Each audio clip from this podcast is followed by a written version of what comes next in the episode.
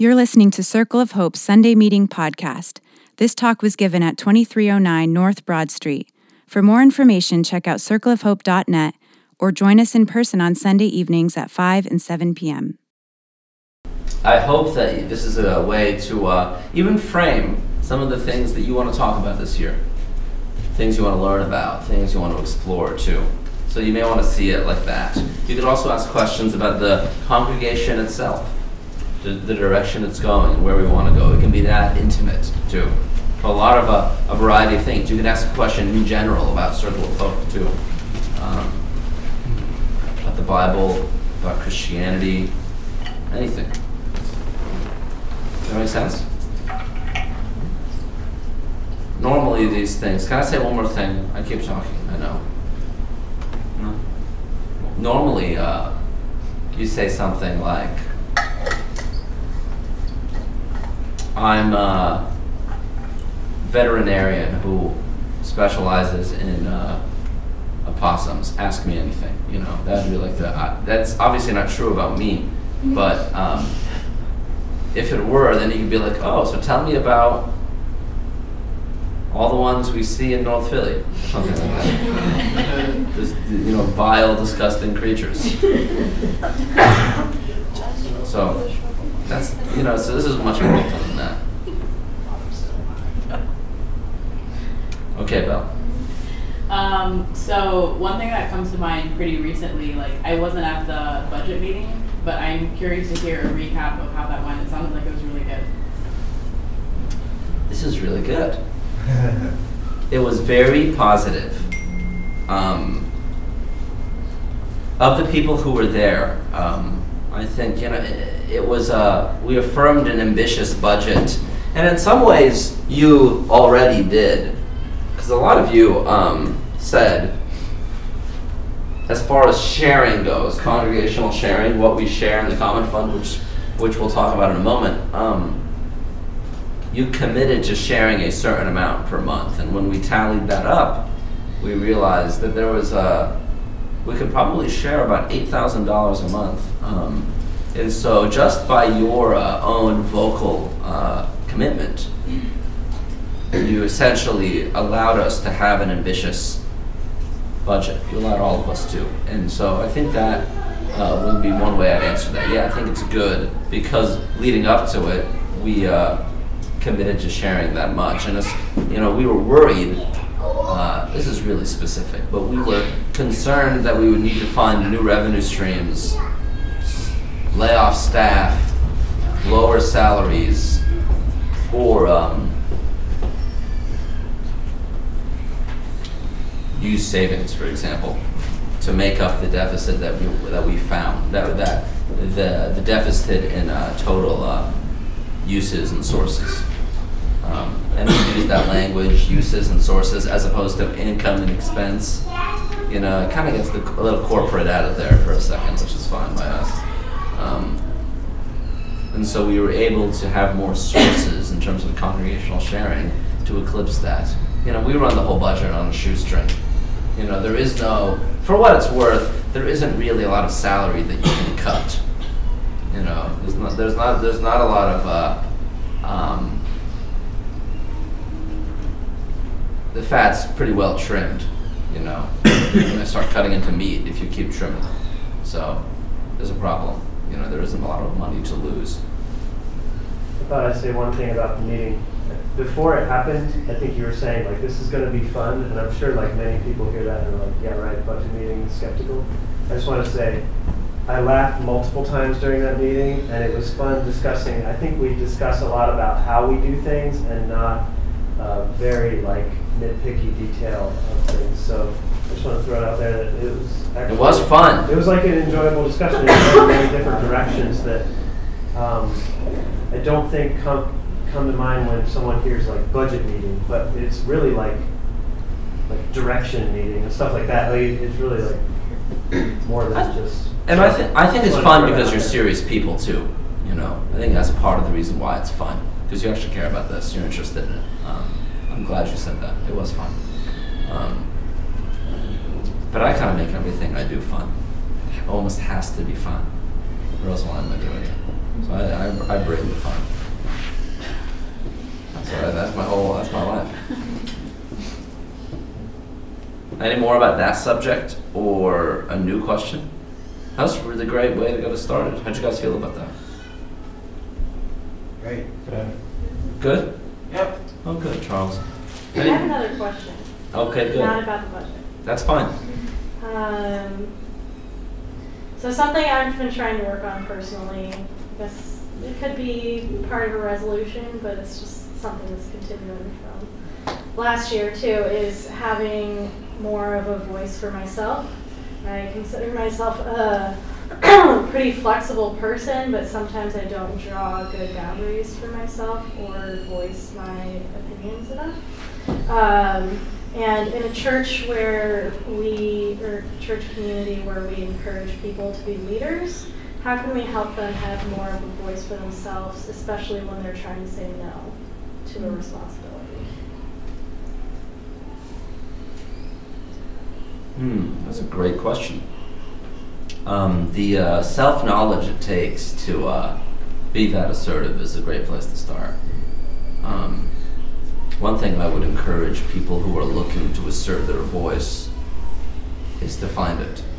Um, actually, have an interior life that gives you something to say because you know who you are and you can actually represent yourself. I can only suspect what you might say based on my best intuition. Um, and so for me, I rely on your own self knowledge and self awareness talk back to me um, and talk back to all the leaders. Um, so it takes some trust, you know. So I hope that we uh, allow people space to develop that trust. But it takes some interior stuff too. You actually have to know yourself. So uh, even when you're asked the question, you know, can you do this? Pray about it. Think about it. Talk to other people about it. You know, forestall your uh, decision so you can actually discern. Um,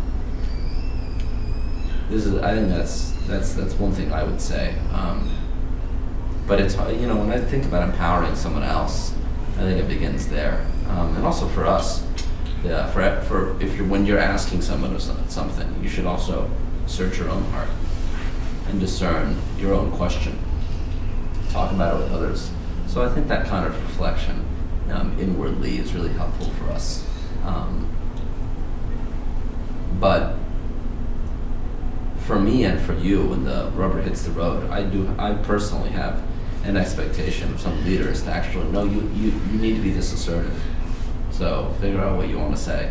Um, it's safe enough for you to assert yourself, but you'll have to uh, learn how to do that, which is not that easy to do in a world that doesn't expect you to be assertive.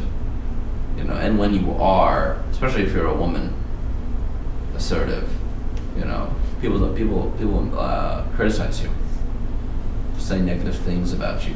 You know, they don't trust you. You know, all of a sudden you get all these character like character criticisms. Doesn't make any sense, but that's what happens. So it's hard to do that. I hope that we have, and I want to create an environment where it's okay for you to assert yourself as a man or a woman. But I think we have some really assertive women around here. I like that. Um, so I hope that helps. That's something I would. There, do you think I answered that question? Would you add something else, Sandy? I don't know. I picked you. Charles, you want to add to this?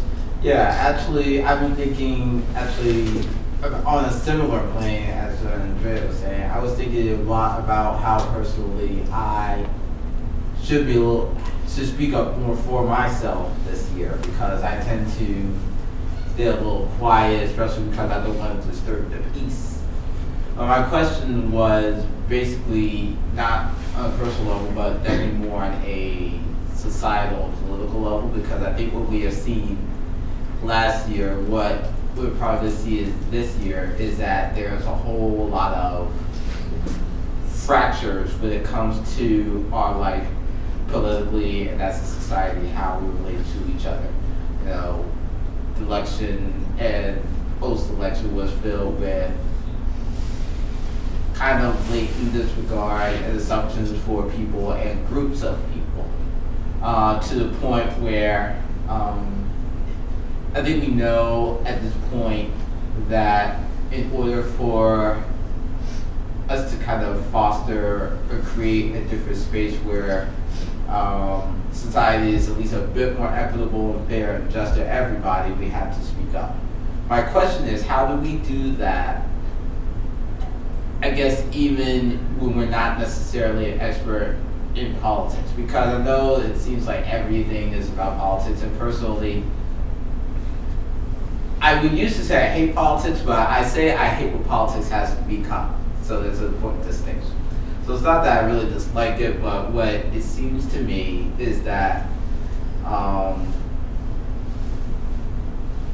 in order for you to be heard politically, it seems like the name of the game is to automatically just kind of be judgmental, dismissive. And that's not one I don't think is going to necessarily um, be helpful for us.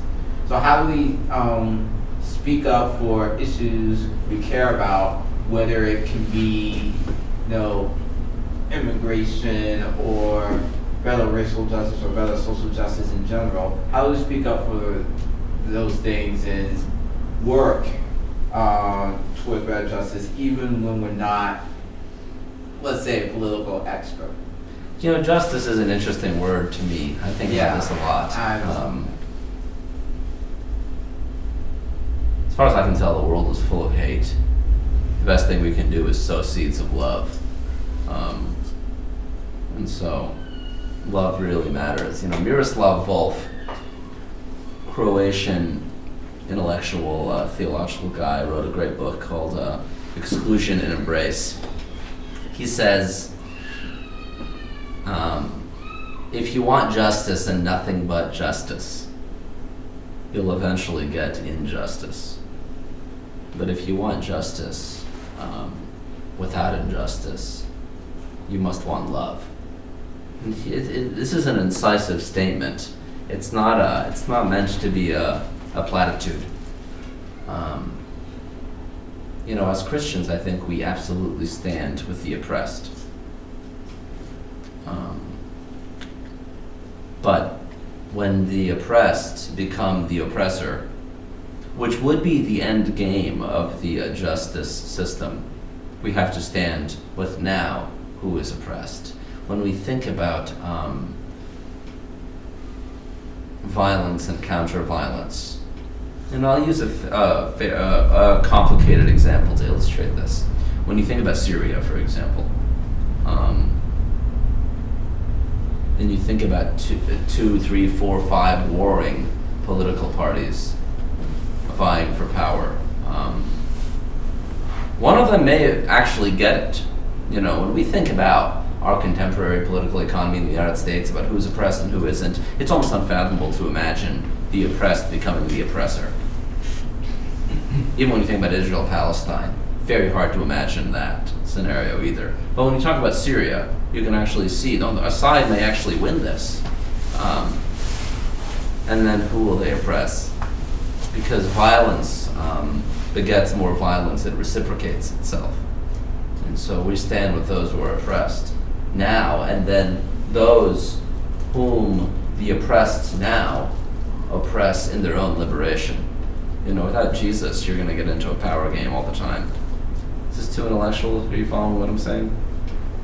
And so I think about that a lot. Um, and so, you know, I talk to a lot of people who would, who uh, want to use violence to uh, get their justice.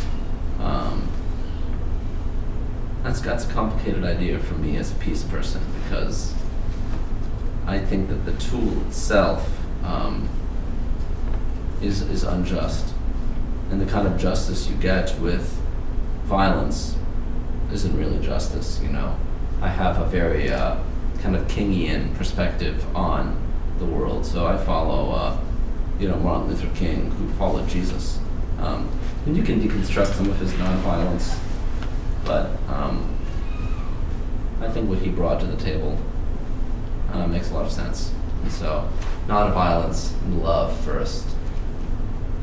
And watch your mouth.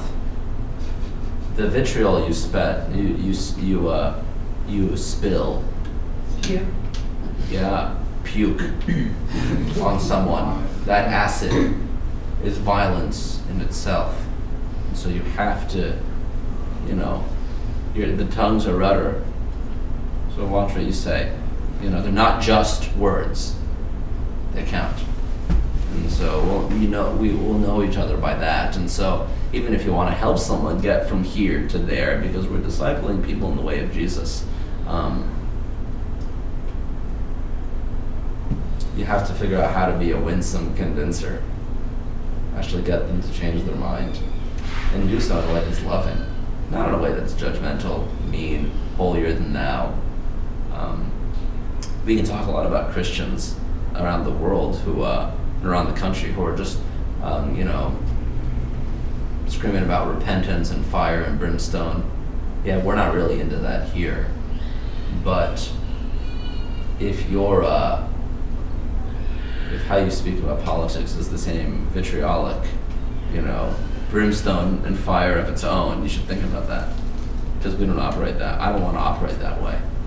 I actually have to learn the uh, art of persuasion and believe that I uh, have a truth that's good enough to persuade someone to believing. Does that make sense? I think about this a lot. So, thanks. Sorry, I might have just kept answering your question. no, it sounds like a comment of extremism, I guess, in a way, which is like how a lot of people are, you know, even trying. They think the only way to get her is by having some form of extremism, and I think the way, you know, first I think we have to get to the point where we actually get the. I get the chutzpah, whatever the word is, for lack of a better term, to actually counteract that mm-hmm. because we think by leaving it alone it's going to stop. But I think we all see that, you know, it spreads unless we willingly get in there and change it. And I don't think we should compromise our beliefs. I think that extreme is one word, but I think the love of Jesus is radical. And so you have to help someone get there. This is an, this is an intense thing. Um, you know, you're following a guy who uh, literally got killed for his life and what he was bringing. So yeah, it's pretty radical. Um, you know, he was charged with sedition against Rome, and that was his crime.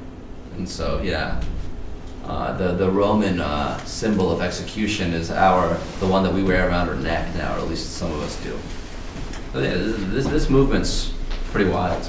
Um, it's gained some favor apparently, but that's what it's kind of built on. More questions. Budget, assertiveness, little politics. Yeah, uh, continuing on the politics trend. And we're Um, into that around here, huh? yeah, yeah.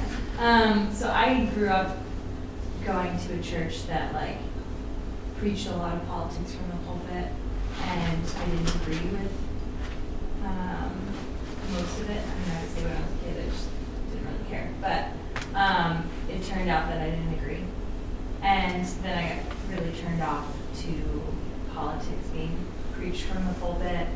Um, and we talk about politics a lot. And for me, it is something that is like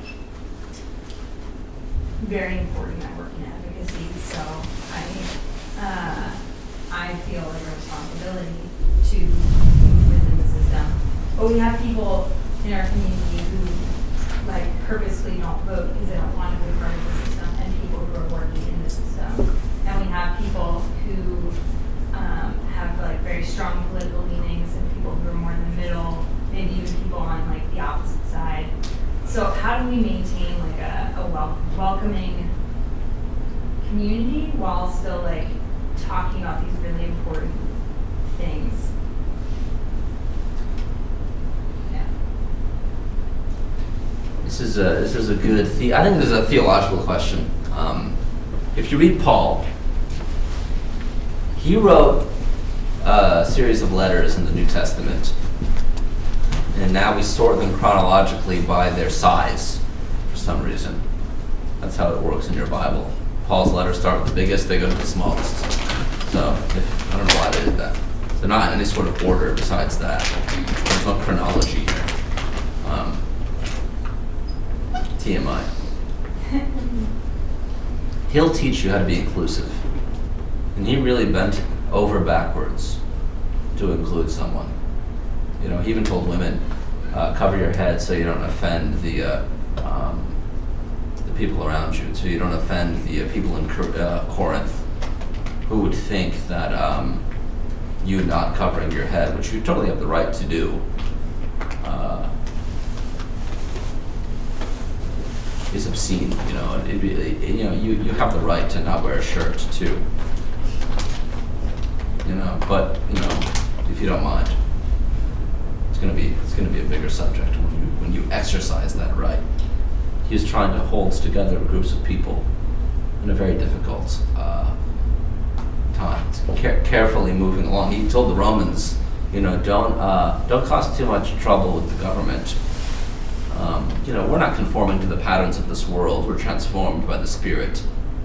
But don't go try to take down the Roman Empire, uh, because this little baby movement we have of Christianity, which by the way is illegal uh, in the empire, uh, they're gonna they're gonna end it. They're just gonna mow us down. So, if you don't mind, just be nice to the uh, uh, Roman centurions who want to kill you, because we really we, don't have that many people. We're like hundred people in the Roman Church, so we can't lose any. You know, um, he's trying to. Just, he's compromising. He's figuring that out. Uh, so I think we have to have a Pauline kind of all things to all people. We meet them right where they're at and help them move with Jesus. Here's the thing though I can't keep you safe from Jesus.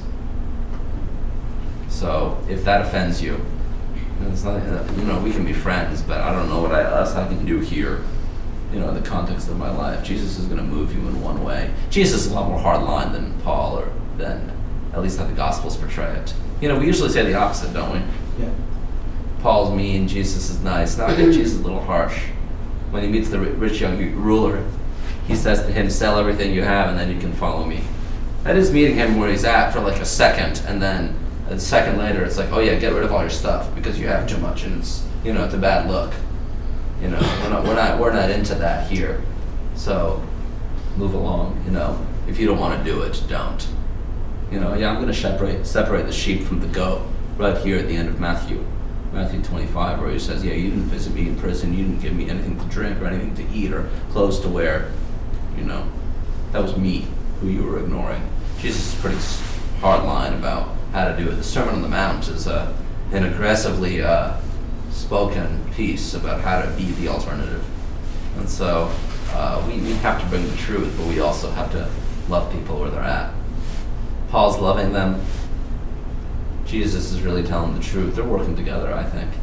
Um, you know, John the Baptist, before Jesus is, uh, before as he's making a way for Jesus, is telling people, this is exactly how you should act in the kingdom. Soldiers, here's how you act. Tax collectors, here's how you act. It's very clear. It's a radical movement. So um, I don't have a lot of. Uh, I don't put a lot of value in merely tolerating each other. You know, we actually have to love each other. Actually, be in a relationship. So no, I can't. I'll tol- I can't just have a kind of pluralistic, tolerant uh, outlook. That's not good enough. We actually have to move. Um, and some things just shouldn't be tolerated. So some things more than other will probably get a harsher reaction than others. You know, you know, if you start making generalizations to my face about my skin, for example, um, yeah, you're gonna have to find some someplace else. This this, this relationship can't really work um, because I can't really. Come on, man, I can't. I can't change what I look like. So unless you change your mind, this is gonna be uncomfortable. It's like a bad first date. Like, yeah, this isn't gonna. You didn't put racist on your uh, on your uh, OK Cupid. So now that I know that, you know, I have to go to the bathroom. Does that help, Sandy? I don't know if I gave you a lot of comfort there. maybe Jonathan can. I wanted to throw in a specific thing. Just yesterday, um, Val and I went to a protest against drone warfare stuff up in Horsham, and Oh, good. one of the things that was mentioned, you know, because there's a lot of people driving by really opposed to the, uh, the peaceful protesters, and uh, They're opposed to the protesters? Yeah, yeah, And what do they do? m- mostly middle fingers, some a lot of FUs. Go home. Because they like the drones? Yeah, yeah, and so, so, so someone pointed out to me that like one reason to be in defense of that is, you know, the idea that it saves soldiers from going and killing or risking their lives. And so like, if you're against drone warfare, you're pro soldier death or something. It was just an interesting point to like, huh. Not, not that that like takes me to the other side or something of this idea, you know, but it, it's just a very specific example of where I think learning that perspective, at least a little bit, you know, whatever the differing political perspective is, there's some, there's usually some decent reason. Like there's there's a lot of decent people like on the other side of whatever you're thinking that have a decent reason, and then there's a lot of other stuff mixed in it, and we're all caught up in oppression in some way and have uh, flaws in our views, you know. Um, so, like, my parents are pretty politically different than me, but I don't. But I see, like, from their, you know, experience why they are where they're at, and I don't like hate them for it or something, you know. It's- um, so you know, there's a lot. There's just a lot of like, really, I'm trying to understand it. While I don't think that means like we just move to the middle and like everything's fine either, but. It's truth and love, you're right. Empathy, understanding of someone who's different than you. I think that's important. Um, but I have to talk back to the people saying that and say, no, you have to understand me too. Right, Um, right. so I, I want Well, that. and that's I, why we you need know, to I want that in return. Get in the community together and have relationships where we can work on it over time and not like shouting from the side of a s- road to figure something out. It's not like there was no, No, it's not chance to particularly react to this good kind of stuff. environment. My, my example, but like so a lot of examples like there, there's not really a, a great way to like have a conversation, but um, that's why we need to have the variety in here. I think so we can have a- have conversation and have the relationship that goes deeper than just that topic or something. One of my mentors was once giving a sermon. Um, this is around the Iraq War. And he was making a pretty strong case against the Iraq War. Um, which, you know, I, I am, uh, makes sense to me personally. And considering the results of the conflict, uh, should make sense to everybody. Um, and he offended someone who left the meeting, gave a sermon, someone was offended, they walked out. Um, if that happens, you just have to let it happen. I can't dumb down the truth for you. You can deliver it in a way that's kind, and I think I should do that. But I do have the expectation that I, yeah, I will empathize with you, but I'm gonna, I'm, I, and, and I do want to understand you, but I want you to return the favor. Um, so maybe you think drone warfare is pro soldier death, which is a huge leap, if you ask me. But you have to know that I'm against drone warfare because they're droning people that look like me and like people that look like my kids. So this is what I'm talking about. This is very personal. This is, you know, this is this is like it's it's really close. So um, yeah, I'll empathize with the uh, with the uh, person saying that, but you know, give me a break. Would you please, um, with all of your power, come to understand me? Um, I have a lot more that I could say about this. Um, ask me later. Ask me anything later. Um, we have a different. I have, I have more, but that's enough for now. Any more? Let's let's help. The next question I don't want to be about politics because I'm getting I'm getting a little hot here. Julian, are you, Um, you're saving us. yes, I'm trying. I'm gonna do my best. Um, I don't know. It's kind of a general, open-ended question about just like Circle of Hope's cultural contributions, how can in the new year and beyond, like, be a force in the cultural community of Philadelphia, the local region? Because I think all the politics do is just tend to divide us more and more, whereas the arts and humanities and by going back to what's common among everyone else, generally you can make those ties that, like Jonathan's saying, like you realize, wow, you know, this person, we have more in common than we think. We eat together, we can listen to this music together.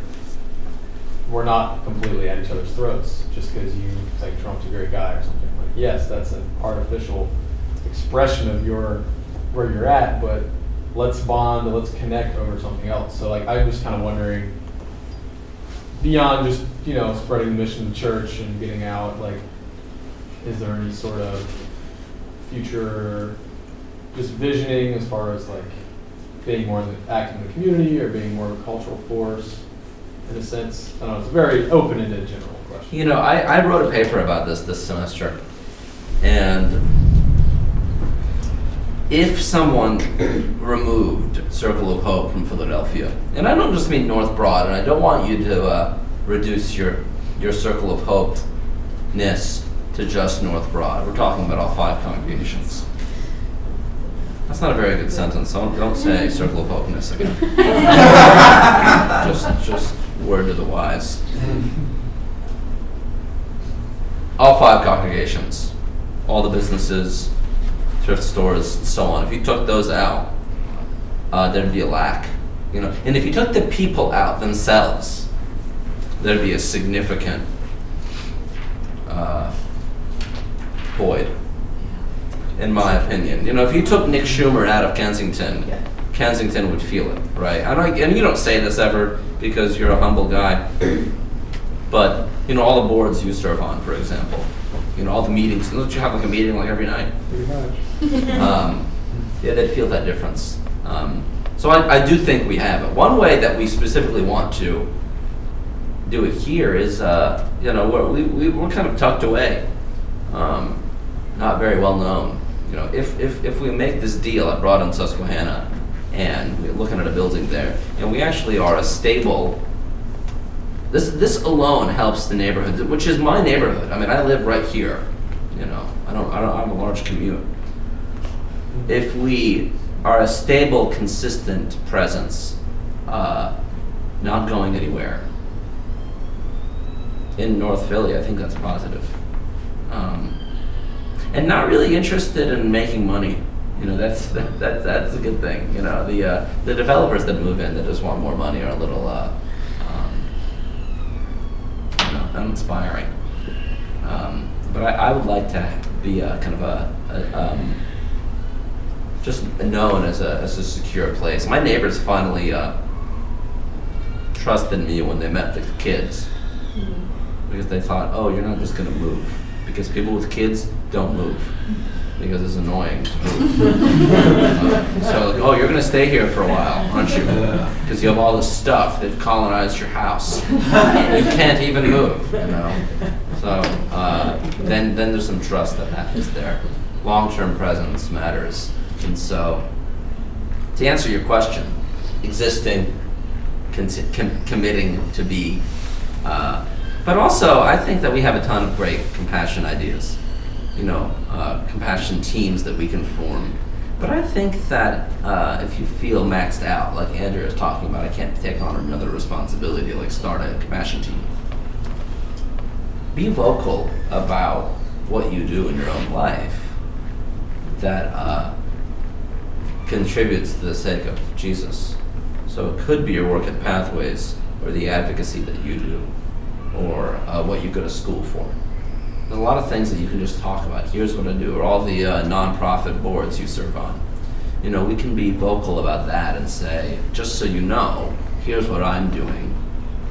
And yeah, a lot of it is because of how Jesus has moved in my life and because of my participation here. And so, even though uh, you don't see the work that we do branded as Circle of Hope, which I don't really care about, you're still a representative in your own real, organic way. Um, so does that make sense? Does that help, Julian? Yeah. Yeah, I really like the question. Um, and it does take some boundary crossing. Um, yeah. Maybe we could host a show of yours. So, we'll have to deal that. Just saying. if we wanna narrow- narrow Any more? Something specific. Yeah. Let's get a few more. One of these days. Vicky. I really liked um, during Advent how we had the children up here singing, and Sylvia still sings the Light of Candle song. Oh, that's a good She's one. been, yeah, she sang it for her grandparents. Um, and my question is about the children, not just our children, but in 2017, how can we serve our children and then the children of our city? I work for the school district of Philadelphia, and tomorrow's my 10-year anniversary. Hey! Wow, started teaching right after the break? I started teaching January 2nd. It was sixth grade. That's and it- horrible. With special assignment.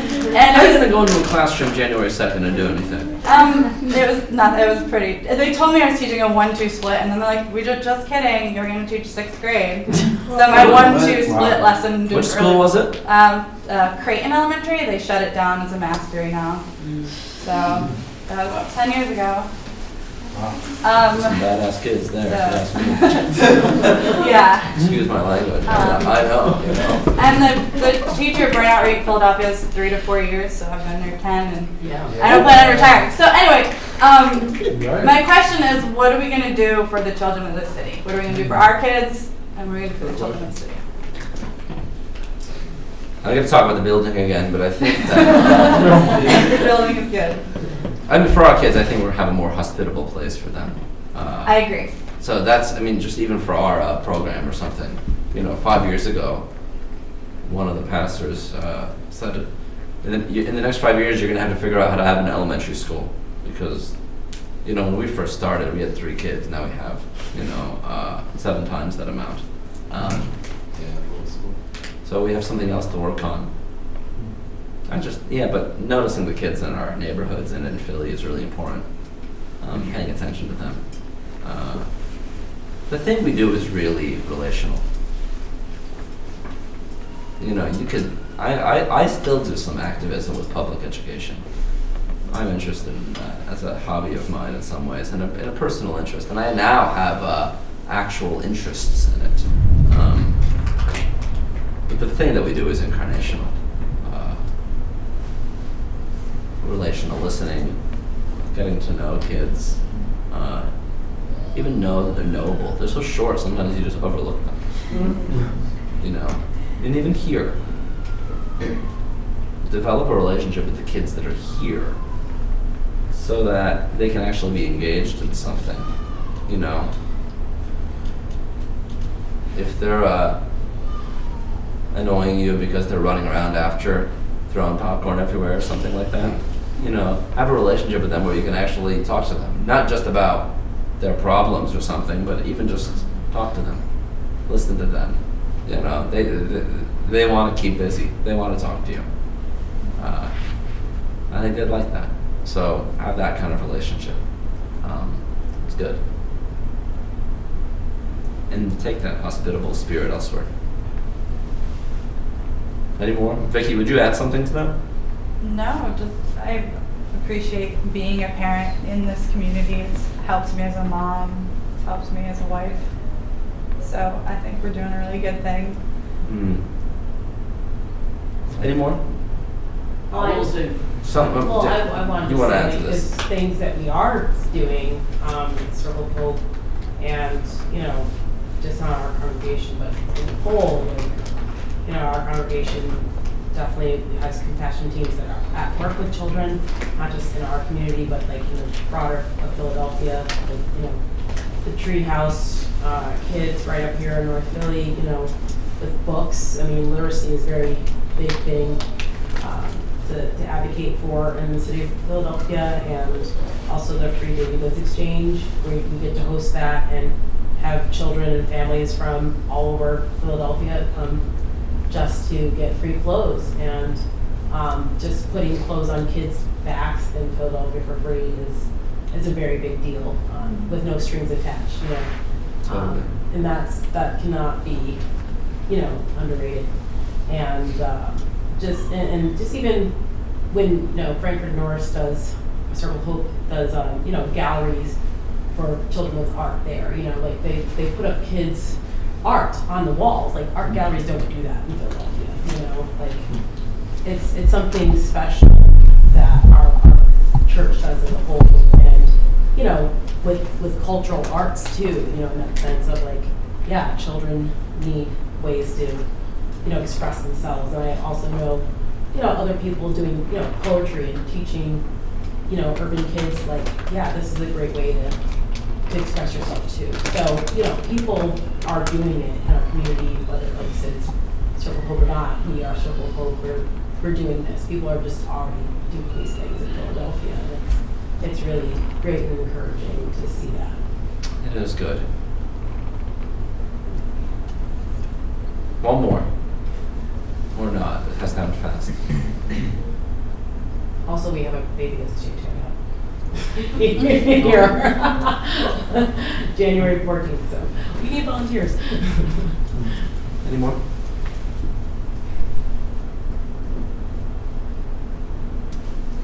It's good. Thanks for doing this. Um, best thing about this is it'll be different next time too. So, um, if you want to keep asking, stick around. Thanks for listening to Circle of Hope Sunday Meeting podcast.